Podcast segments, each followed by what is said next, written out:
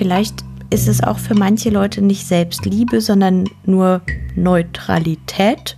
Ja, also Dinge einfach wahrzunehmen, zu sagen, aha, so ist das jetzt also. Ja, gut. Ja, und dann beobachtet man es einfach so neutral. Wann kriege ich meine Tage? Wer hat Sex eigentlich erfunden? Warum stöhnen Menschen? Kann man Sex mit Socken haben? Muss man in die Pubertät? Frag mal Agi.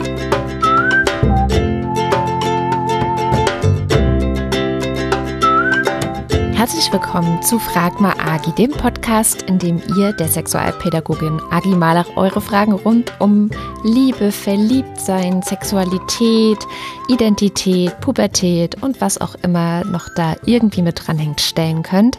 Ich bin Katrin von Haus 1 und mir zugeschaltet ist wie immer die Agi. Hallo. Hallo Katrin, ich freue mich wieder am Mikro zu sein.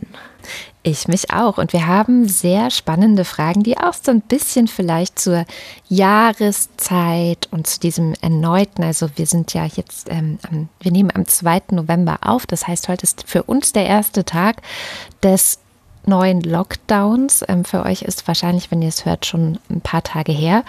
Und äh, das bedeutet ja auch, dass sehr viel, ja, man wieder mit sich alleine ist. Ähm, außer in der Schule, da trifft man natürlich noch andere Leute und hoffentlich auch Freunde. Aber die Möglichkeiten, sich ähm, gerade privat zu treffen, wurden ja eingeschränkt. Und deswegen, und weil es eben auch so eine Jahreszeit ist, wo es wieder sehr früh dunkel wird, finde ich die nächste Frage ganz passend, ähm, die auf Instagram gestellt wurde, nämlich die Frage nach der Selbstliebe und wie Mensch dahin kommt. Also wie schafft man es, sich selbst zu lieben? Agi, erklär doch mal. Hier ist mein Geheimrezept. Nein, ich habe keins. Und ich glaube, dass auch mm, das Konzept von Selbstliebe sehr groß gefasst werden kann und dass das auch kein abgeschlossener Prozess ist. Also, dass das vielleicht ein, ein Leben lang irgendwie begleitet und es mal solche Phasen gibt und mal solche Phasen, wie man so zu sich selbst steht. Und Manchen Leuten kann das sogar Druck machen, also Selbstliebe. Ich muss mich jede Sekunde, Minute, Stunde die ganze Zeit lieben und toll finden und feiern und vor Glücksgefühlen überspringen. Und ich glaube, das schafft man nicht so wirklich, außer vielleicht man ist Buddha oder so. Ähm, mhm. Aber sonst kenne ich niemanden, der das immer, immer, immer schafft. Aber wo es vielleicht Momente geben kann, wo man gut zu sich ist, wo man achtsam mit sich ist, wo man auf die eigenen Bedürfnisse hört und wo man vielleicht denen auch nachgeht. Und das kann ja aber auch manchmal durch so äußere Umstände auch erschwert sein, ne? dass man sich um ganz viele Dinge kümmern muss, dass man super viele irgendwie Hausaufgaben aufhat, dass man noch ganz viel putzen muss und so. Und dann denkt man sich, na toll, wo bleibt denn jetzt die Zeit für meine Selbstliebe? Hallo, ich hätte die gerne. Ja, also es kann viel beeinflussen. Aber ich glaube, ähm, es gibt Dinge, ja, die ähm, einem gut tun. Und vielleicht muss man die erstmal rausfinden. Und das kann manchmal auch einfach sein, ich schreibe mal eine Liste.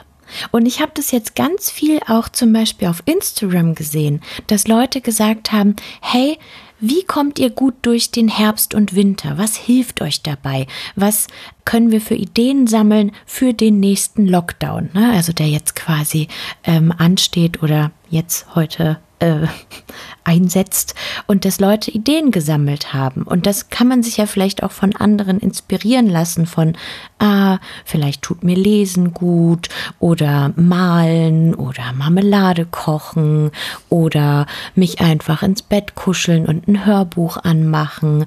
Vielleicht ähm, fühle ich mich irgendwie besser, wenn ich rausgehe und so frische Luft atmen kann oder selbst bei Regen, das sich irgendwie ganz kribbelig anfühlt, wenn der in meinem Gesicht ist. Weil wir kennen es ja alle, wenn wir raus müssen und irgendwo schnell hin und dann regnet es. Ich weiß nicht, da habe ich ja ganz oft schlechte Laune. Aber sich mal ganz bewusst in den Regen zu stellen, kann ja auch irgendwie ein schönes Erlebnis sein. Und dann einen warmen Kakao trinken. Mhm. Mein großer Tipp, ne?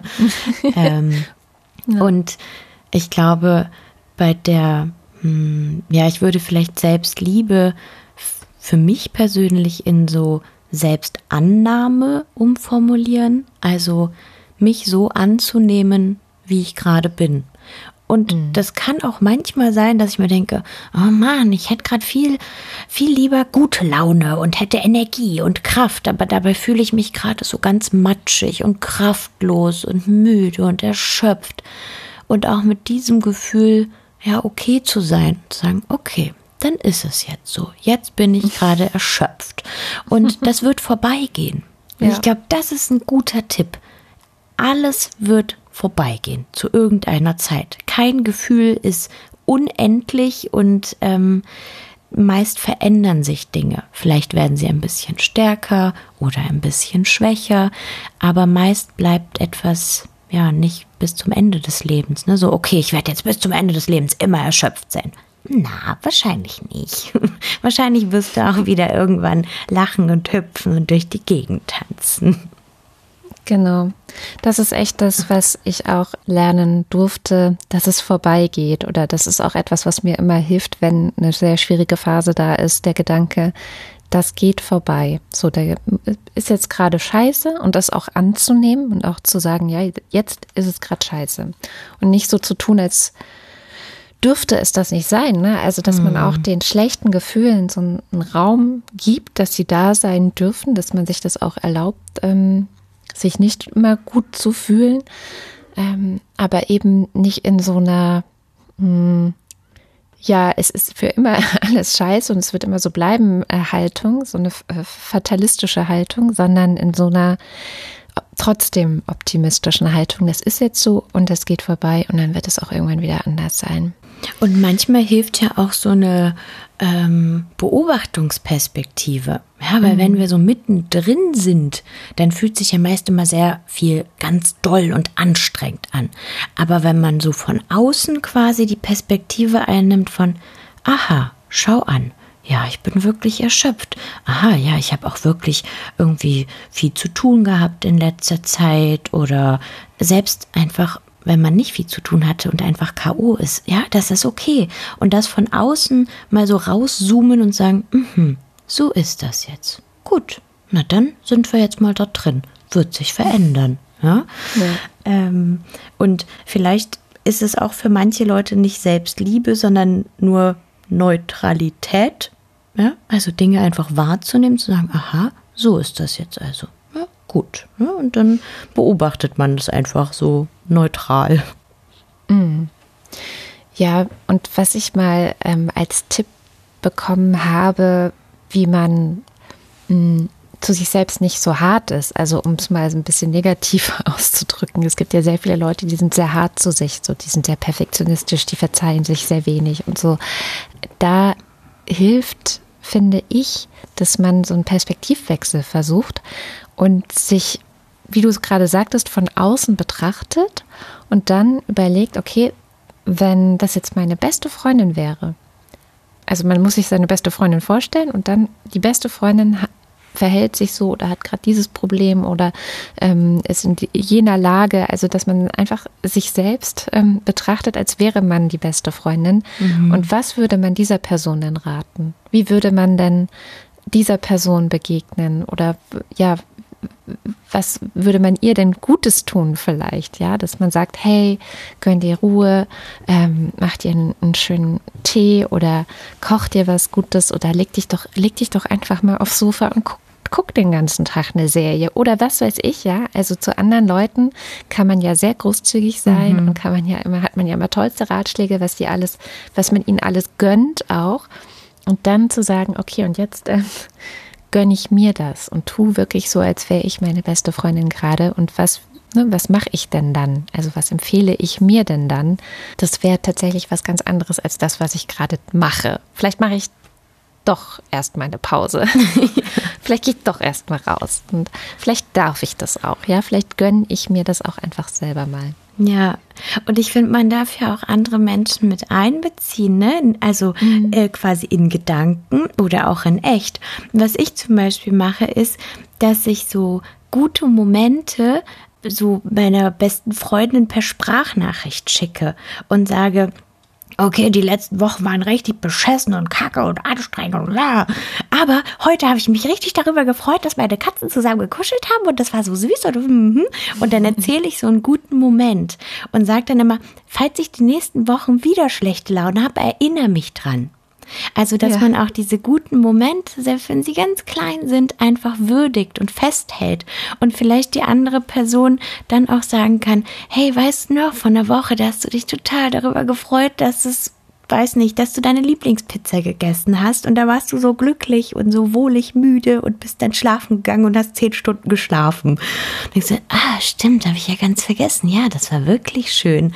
Also man kann sich auch gegenseitig irgendwie an gute Momente erinnern, weil die oftmals in Vergessenheit geraten mhm. und man dann nur so das ähm, ja, doofe und anstrengende oftmals so präsenter ist und man sich mehr daran erinnert. Ja, es kann auch helfen, dass man die guten Dinge einfach aufschreibt. Mhm. Ja, so viel zur Selbstliebe. Ich habe noch einen ganz bösen Spruch zum Thema Selbstliebe von meinem ähm, einem meiner Lieblingscomiczeichner. Ist fies und ist lieb. Also eigentlich heißt er ist lieb, gibt es auch auf Instagram, also falls ihr ähm, dem folgen wollt. In einem Wort ist lieb ähm, und nicht mit T, sondern wirklich I-S-L-I-E-B. Und es gibt aber auch noch das Pendant ist fies und der ist fies, äh, ist fies halt, ne? Das sagt ja schon der Name. Und er hat was zum Thema Selbstliebe, ähm, einen Comic gemacht und zwar die zuverlässigste Methode, sich selbst lieben zu lernen, besteht darin, seine Mitmenschen zu beobachten und aufmerksam zuzuhören, wenn sie reden. Danach bist du froh, dass du du bist. ja, das klappt auch manchmal. Nein, ist natürlich gemein, aber manchmal vielleicht merkt man, dass man gar nicht so doof ist, wenn man anderen aufmerksam zuhört. Kommen wir zur nächsten Frage, die auch so ein bisschen in dieses ganze Gefühlsding reingeht. Ähm, und auch auf Instagram gestellt wurde. Es ist eine ellenlange Frage, deswegen versuche ich mal so ein bisschen zusammenzufassen. Ähm, wir vermuten, nee, eigentlich wissen wir nichts über die Geschlechtsidentität der Person. Also die Frage ist einfach, muss verliebt sein immer so aufregend und knallpeng sein oder ist so dieses ruhigere Kuschelbedürfnis, Geborgenheit vielleicht auch eine Form von Verliebtsein? Aha. ähm, also erstmal danke für, für die lange Nachricht und auch für die Frage. Ich finde das auch total irgendwie schön und spannend und ich wäre ja gern neugierig, wie das weitergeht. Ähm, oder ich bin neugierig. Mein Eindruck ist erstmal, dass es sich irgendwie äh, gut anfühlt, ne? Weil die Person schreibt, ja, es fühlt sich sicher und geborgen an. Und dann denke ich, ah, okay, dann vielleicht ist mein Tipp, beobachte das doch erstmal weiter. Solange es sich gut anfühlt und ja, das nicht irgendwie so, oh, ich will eigentlich gar nicht irgendwie mit dem Mädchen Zeit verbringen und eigentlich nervt mich das voll und so, ähm, sondern wenn es sich irgendwie gut anfühlt und äh, du irgendwie das Gefühl hast von, ja, eigentlich würde ich ja gern kuscheln, aber ah, da einfach, ja, vielleicht dran zu bleiben, weiter zu beobachten, weil verliebt sein sich jedes Mal anders anfühlen kann und auch mit jeder Person anders anfühlen kann. Und ich glaube, wir sehen das so viel in irgendwie Medien, also so in Filmen, aber auch manchmal so Broschüren, die so an Jugendliche gegeben werden, so Aufklärungsbroschüren. Da hat man ja das Gefühl, verknallt sein ist wirklich ein eine Explosion, ja. Und wenn ich so im Laufe meines Lebens zurückgucke, gab es natürlich auch so ein Verknalltsein, aber es gab mhm. auch ja, so was Ruhiges und genau dieses Sicherheit, Geborgenheit. Man, ja, entwickelt sich irgendwie zusammen, man lernt sich kennen und ähm, das hat einfach ein ganz wohliges Gefühl und ist halt nicht Boom, Bang, Explosion.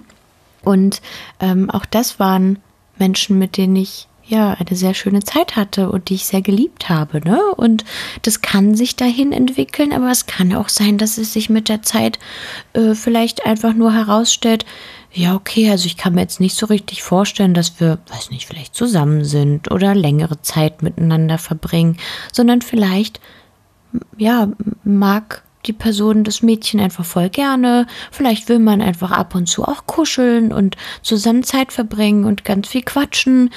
Aber ja, mehr dann auch nicht. Und ich glaube, an dem Punkt ist es auch gut, ja, vielleicht die andere Person auch mit ins Boot zu holen. Das auch so mitzuteilen, weil das ist ja nichts Schlimmes. Man kann ja auch sagen, du, das fühlt sich gerade echt ganz anders an, als ich das bisher kannte. Und das überrascht mich voll und das verunsichert mich sogar ein bisschen, weil ich mag dich, ich finde es toll, dass wir Zeit verbringen. Manchmal habe ich auch Lust zu kuscheln. Hm, aber so wie es jetzt ist, das hatte ich noch nie. Und ich bin aber neugierig und ist es für dich okay, wenn wir so weitermachen?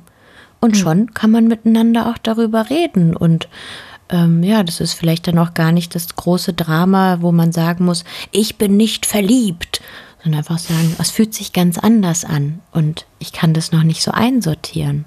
Dann also sozusagen die Ermunterung, hey, nächstes Mal trau dich doch einfach.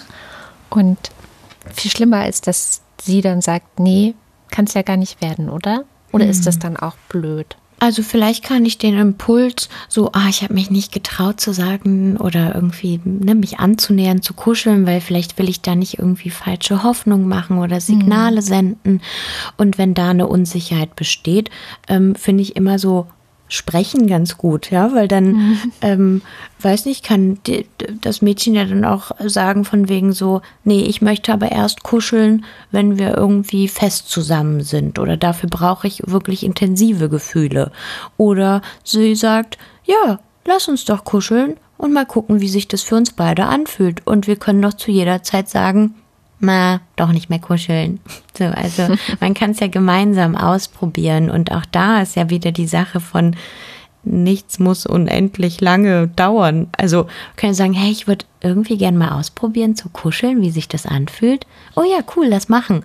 Und dann kann man ja sagen, oh, es fühlt sich gut an. Komm, wir bleiben noch ein bisschen liegen oder zu sagen, hm, nee, ich weiß gerade nicht. Ich glaube, jetzt habe ich nicht mehr so Lust. So, wollen wir was anderes machen? Also auch darum zu probieren. Also reden, reden, reden ist der, der Tipp, der gleiche Tipp immer in diesem Podcast. Das ist ja aber auch das Schwierigste oft an den verschiedenen Beziehungen, die wir so im Alltag oder auch in unserem Liebes- und in unserem Sexleben haben, finde ich. Also ich finde, das Reden ist auch echt das, wo man sich oft am meisten überwinden muss. Ich habe übrigens zu dem ganzen Thema ich habe ja mein Buch geschrieben, mein, mein erstes Buch, das hieß ähm, Bitte frei machen, eine Anleitung zur Emanzipation. Und das war im Grunde ein Buch, wo es mir auch darum geht, so ein paar eingefahrene Denkmuster zu verlassen. Ähm, und ich hatte ein Kapitel auch zum Thema Beziehungen da drin. Und ich habe etwas erfunden, meine ich zumindest, dass ich es erfunden habe, ähm, dass ich Kuschelbeziehung nenne beziehungsweise ähm, da, ich habe auch, also ich habe verschiedene Beziehungsmodelle erfunden, sozusagen neben der klassischen Beziehung, wie wir sie irgendwie ja als in Anführungszeichen normal empfinden.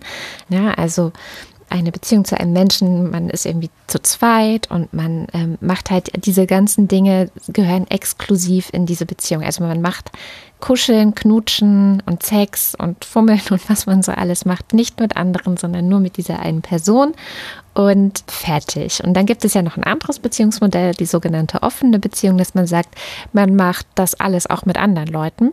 Und ich finde, es gibt zu wenig noch zwischen diesen beiden Ideen, also zwischen offene Beziehung und exklusive Beziehung, gibt es noch so ein Feld, wo ich denke, naja, aber es gibt ja auch Leute, vielleicht, also ich zum Beispiel bin so, deswegen, ich habe die Theorie eigentlich nur wegen mir selbst erfunden, die vielleicht Sex gar nicht mit anderen Menschen haben wollen ich hatte ja schon mal in einer, in einer, anderen Folge das Thema Demisexualität angesprochen. Ja, also es gibt ja auch Menschen, die können auch gar nicht einfach so mit Hinz und Kunst Sex haben, sondern da ist zum Beispiel Vertrauen eine ganz, ganz wichtige Komponente, die dazugehört. Und das hat man nicht einfach so zu verschiedenen Leuten, sondern vielleicht eben wirklich nur zu einer Person. Aber es gibt vielleicht Freunde oder auch ähm, Menschen, die man auf einer Party kennenlernt oder so, wo man das Gefühl hat, da möchte ich jetzt gern kuscheln oder da möchte ich jetzt gern knutschen. Und mehr will ich aber auch gar nicht. Also deswegen hätte ich gerne vielleicht eine Kuschel- oder eine Knutschbeziehung mit dieser Person.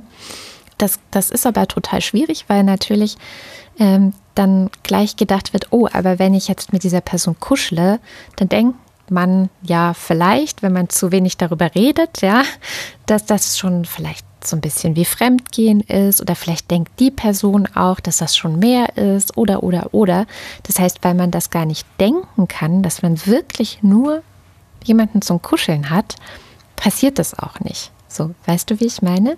Und wenn man sagen würde, naja, es ist eigentlich total normal, dass man Kuschelbeziehungen hat, dass man Knutschbeziehungen hat, dass man sexuelle Beziehungen, Liebesbeziehungen und so weiter hat, dass es viel, viel mehr gibt als nur dieses, entweder ist es Liebe oder ist es Freundschaft. Mhm. Und in Freundschaft gehört das alles, was zur Liebe gehört, nicht dazu. So, so ein bisschen mehr fluide, ein bisschen mehr, hm, ist das vielleicht ähm, möglich zu sagen, hm, wir kuscheln nur und das ist genau das, was wir zwei miteinander haben und teilen und das passt so und so oder so. Also das war so eine Idee, die ich hatte, als ich das gelesen habe, weil ich dachte, naja, vielleicht ist es aber auch tatsächlich das, was sich die Person jetzt wünscht, einfach kuscheln. Ja. Und gar nicht, vielleicht ist es wirklich nicht so verliebt sein, hm? also dass man gar nicht unbedingt sofort mehr möchte, sondern vielleicht ist es wirklich nur kuscheln. Aber klar, muss man rauskriegen. Vielleicht kommt dann auch noch ein bisschen mehr dazu, vielleicht auch nicht. Ja, oder es ist Verliebtsein und Kuscheln und ja. ohne Sex. Ne? Also es ist so, es gibt ja, ja, so viele Möglichkeiten und aber es kann ja einen verunsichern, wenn man bisher vielleicht nur eine bestimmte ja, Variante gelebt hat, gefühlt mhm. hat oder auch immer nur irgendwie mitkriegt von anderen ähm, und sich da ja, mutig voranzutrauen und neugierig zu sein, was für einen selbst vielleicht auch möglich ist und mit anderen möglich ist und wie sich das irgendwie anfühlt. Na, also auf jeden Fall ähm, wünsche ich sehr viel Glück und wie gesagt, halt uns gern auf dem Laufenden. Wir sind echt sehr, sehr neugierig, wie es weitergeht. Dann haben wir jetzt ganz viel über Gefühle gesprochen, über Selbstliebe, über Verliebtheit, über Kuschelbeziehungen. Kommen wir mal zu einer sehr körperlichen Frage, die uns auch auf Instagram gestellt wurde. Ähm, und ich habe so ein bisschen das Gefühl, dass sich der Instagram-Kanal zu so einem, ja, Hauptkanal für eure Fragen entwickelt. Aber ihr sind natürlich herzlich willkommen. Ich lese einfach vor. Hallo ihr Lieben, ich habe mich gerade gefragt, warum eigentlich bei der Einnahme der Pille eine Abbruchblutung auftaucht. Soweit ich weiß, ist das ja nicht die echte, also echte in Anführungszeichen, Periode, sondern nur eine Fake-Periode, die durch die Pause der Einnahme der synthetischen Hormone zustande kommt. Aber warum kommt dann überhaupt Blut? Wird da auch eine aufgebaute Gebärmutterschleimhaut abgebaut? Vielen Dank und alles Liebe, Amelie. Hoho. Also das mhm. klingt auf jeden Fall schon so, als würde sich die Person gut auskennen. Ja. Ähm, und vielleicht muss ich ein bisschen von vorne anfangen. Denn es geht hier um die Menstruation. Und wenn wir über Menstruation reden, dann ist es ganz gut, über den Zyklus zu reden.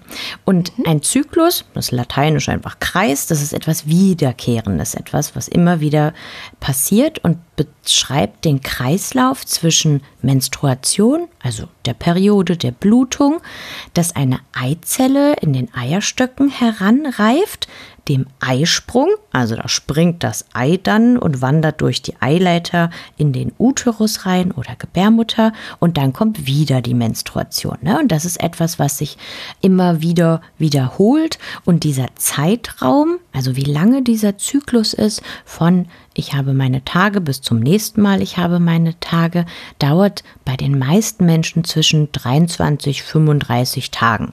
So. Mhm. Also es kann immer sehr unterschiedlich lang sein. Ganz oft wird immer von diesem 28-Tage-Zyklus oder dem 28-Tage-Rhythmus geredet.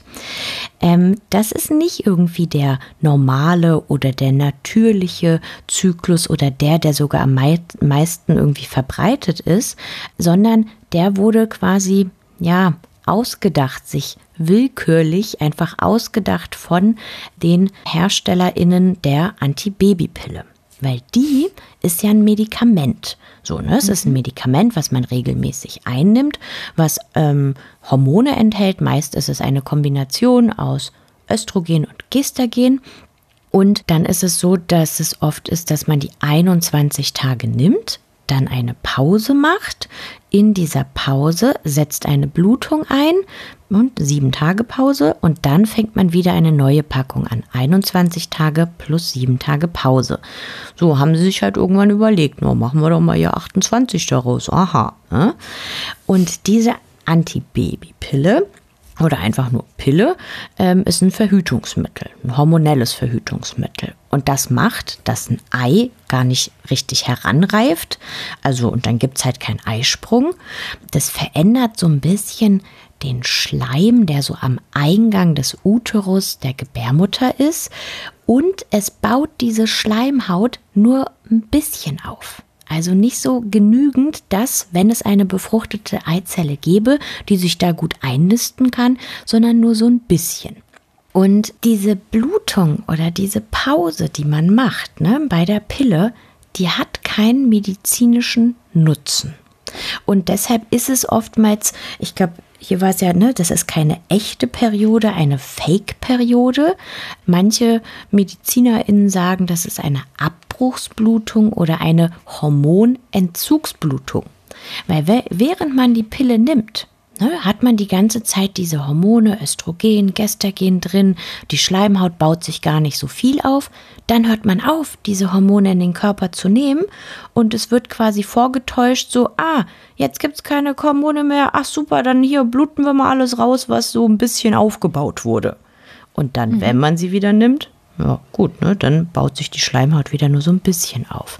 Also es ist ja schon eine Pseudomenstruation und ich habe gelesen, ich weiß es nicht, weil ich nicht zu der Zeit quasi gelebt habe, dass ähm, in so den 50er Jahren, 1950, die PillenherstellerInnen ähm, sich das mit dieser Pause ausgedacht haben, um so Leuten, die sehr skeptisch waren oder die auch sogar dagegen waren, gegen Verhütungsmethoden, quasi so ein bisschen das so unterzujubeln wie, naja, das ist doch fast wie so der Zyklus, wenn man ohne Hormone nimmt. So, guck, die nehmen so ein bisschen und dann bluten die auch wieder, die machen eine Pause. Hm. Ja, also so ein bisschen um so, um die gesellschaftlich akzeptierter zu machen, ja.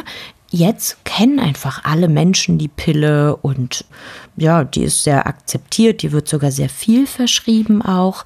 Und es gibt auch die Möglichkeit, die ähm, meisten Pillen auch durchzunehmen, also sozusagen einen Langzyklus zu haben, ähm, so dass man gar keine Pause macht und gar keine Blutung hat. Und das ist auch nicht schädlich für den Körper, weil ja die Menstruation dann nicht wirklich Nutzen hat in dieser Pause und da kann es auch nicht dazu kommen, dass sich irgendwie das Blut da drin staut oder so, weil die Hormone das ganz gut regulieren, ja, wie diese Schleimhaut im Uterus in der Gebärmutter aufgebaut werden. Das muss man allerdings, und das ist jetzt wichtig, alles mit der Gynäkologin oder dem Gynäkologen absprechen. Ja, also nur weil Agi das jetzt im Podcast sagt, man kann die jetzt durchnehmen.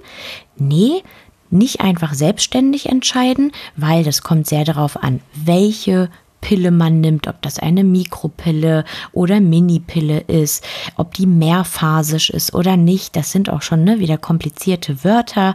Das hängt von der eigenen Gesundheit ab, von dem ja eigenen körperlichen so Zustand und das wissen dann MedizinerInnen mehr als ich, weil ich bin ja keine Medizinerin.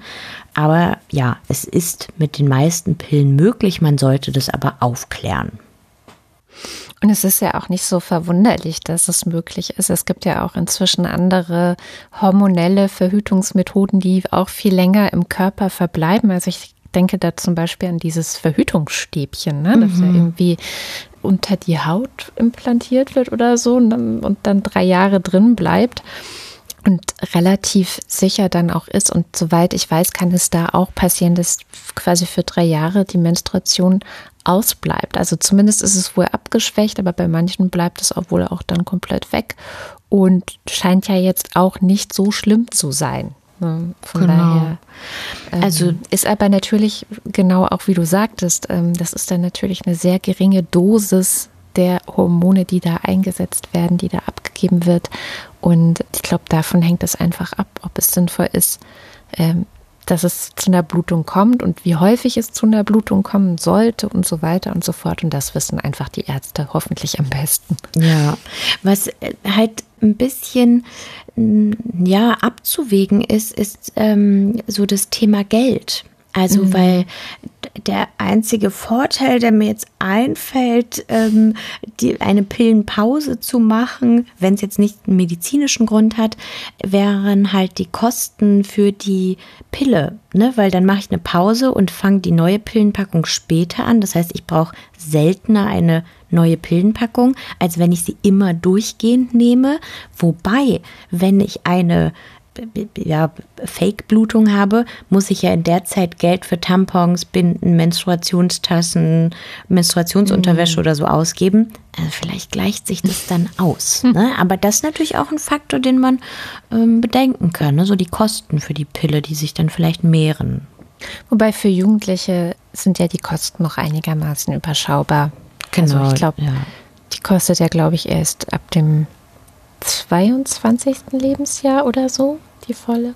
Also die Pille ist für Menschen unter 22 quasi kostenfrei. Das übernimmt die Krankenkasse, wobei, ähm, wenn man das 18. Lebensjahr vollendet hat, muss man diese, ich glaube, Rezeptgebühr zahlen, die irgendwie zwischen 5 bis 10 Euro liegt. Und ab dem 22. Geburtstag, Lebensjahr, ähm, ja, muss man die Kosten für die Pille selber tragen.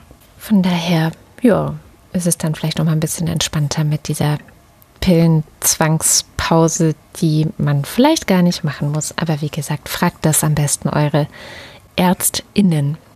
Die wissen darüber am besten Bescheid. Yes. Im besten Fall. Und wenn ja. die nicht darüber Bescheid wissen, dann äh, gilt wie immer dein Tipp, ne? Darf man wechseln, ja.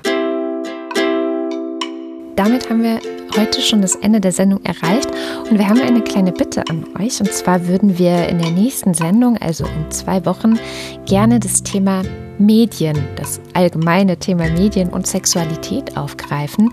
Wir haben da schon so eine Frage äh, vorliegen, die also sehr allgemein ist und wir haben uns gedacht, vielleicht ist das eine gute Gelegenheit, um auch mal über das ganze große Thema Pornografie zu sprechen. Also wenn ihr konkret auch Fragen zum Thema Pornos, weiß ich nicht, was auch immer euch dafür Fragen kommen, ja, ähm, wie auch immer euch dieses Thema in eurem eigenen Alltag begegnet, dann äh, schreibt uns die doch. Und wenn es euch lieber ist, dass ihr das komplett anonym macht, dann schaut am besten bei telonym.me slash frag mal agi vorbei. Ihr findet es auch in unseren Shownotes. Könnt ihr einfach draufklicken. Ihr könnt uns aber auch natürlich, wie jetzt die meisten Fragen in der heutigen Sendung, auf Instagram schreiben. Wir behandeln die Fragen ähm, sehr diskret. Niemand anders ähm, wird sehen, dass ihr uns die gestellt habt. Und wenn ihr mögt, dann schreibt auf jeden Fall gerne euer Alter und eure Geschlechtsidentität dazu und auch wie wir euch nennen sollen. Also Thema Pornos, Pornografie in zwei Wochen. Wir sind sehr gespannt, ähm, was.